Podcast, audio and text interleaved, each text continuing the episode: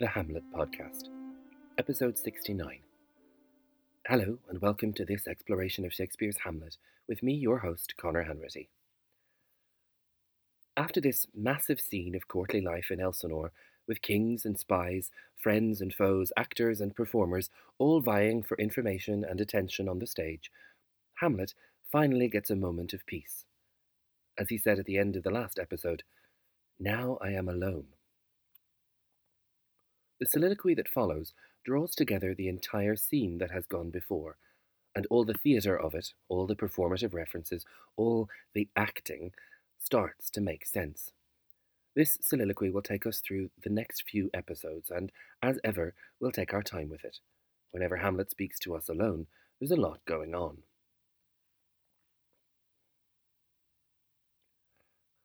Oh, what a rogue and peasant slave am I! Is it not monstrous that this player here, but in a fiction, in a dream of passion, could force his soul so to his own conceit that from her working all his visage wand, tears in his eyes, distraction in his aspect, a broken voice, and his whole function suiting with forms to this conceit, and all for nothing, for Hecuba. What's Hecuba to him, or he to Hecuba, that he should weep for her? What would he do? Had he the motive and the cue for passion that I have? He would drown the stage with tears, and cleave the general ear with horrid speech, make mad the guilty and appall the free, confound the ignorant, and amaze indeed the very faculties of eyes and ears. One of the great keys to unlocking Shakespeare is understanding his use of antithesis. And this is the juxtaposition of two opposites. Almost all of his famous speeches and ideas feature some element of this. Indeed, in the next big soliloquy, we encounter perhaps the most simple and most famous example of antithesis in all of his plays to be or not to be. Whether it's day and night, or black and white, or whatever your own favourite example may be, it is never hard to find an example of antithesis, the setting up of two opposites, within Shakespeare's writing. This speech begins with something of a sideways approach towards it. We have Hamlet, Prince of Denmark, calling himself a rogue and a peasant slave. This juxtaposition is intense. Hamlet is feeling utterly worthless, regardless of his royal birth and his position at court, and don't forget Claudius's creepy comment calling him our chiefest courtier, cousin, and our son. The player's speech has knocked Hamlet for six, and he feels like a scoundrel with no power or worth. A rogue and peasant slave, indeed. And why is he feeling like this?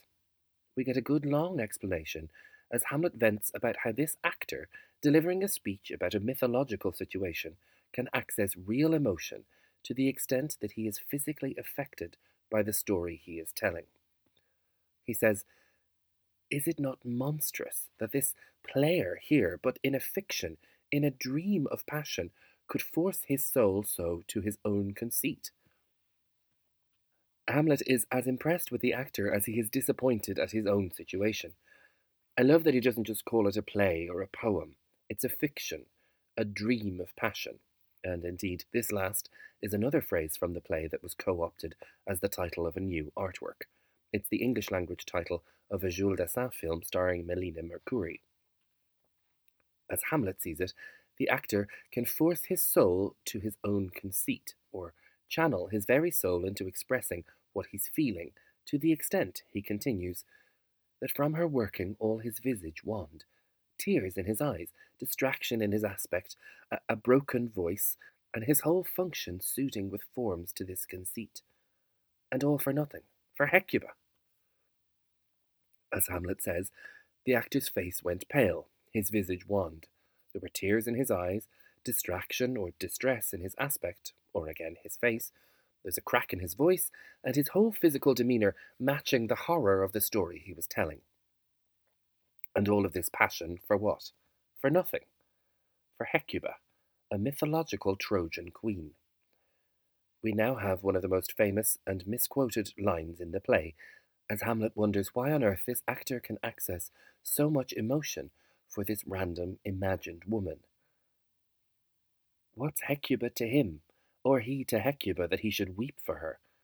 What would he do had he the motive and the cue for passion that I have? The second question here is the real kicker. What would he do had he the motive and the cue for passion that I have? If you'll forgive the overused quotation, that is the question. But Hamlet already has an answer. He would drown the stage with tears, and cleave the general ear with horrid speech, make mad the guilty and appall the free, confound the ignorant, and amaze indeed the very faculties of eyes and ears. I love the extravagance that Shakespeare allows Hamlet here. We've had the player's speech without any frills. He's performed it, surrounded by his troupe and their luggage, in the lobby of the castle with no bells and no whistles.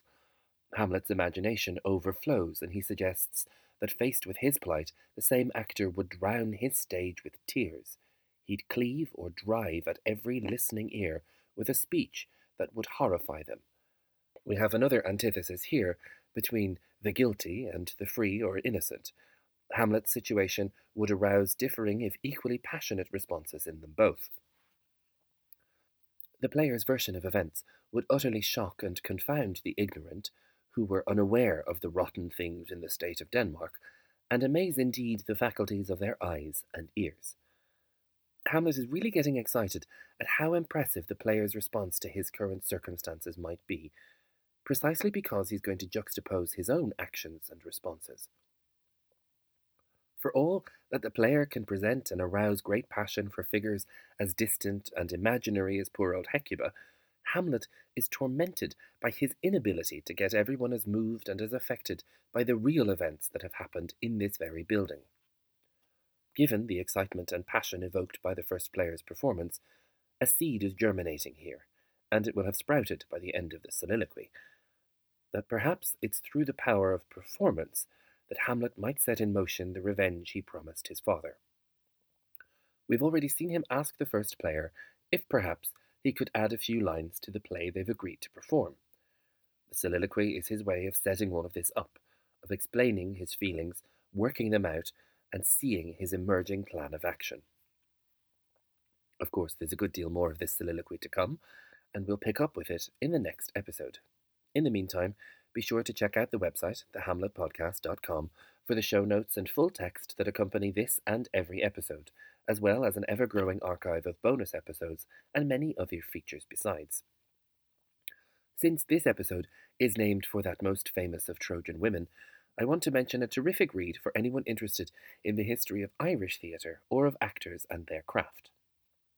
It's called All for Hecuba, and it's the autobiography of Micheál Mac Liammóir, one of the great theatrical characters of Dublin in the 20th century. Since he named his memoir after this week's portion of the play, it's only appropriate that I mention it in this episode. It's a tremendous read if you can get your hands on a copy. Happy hunting, and I'll speak to you next time.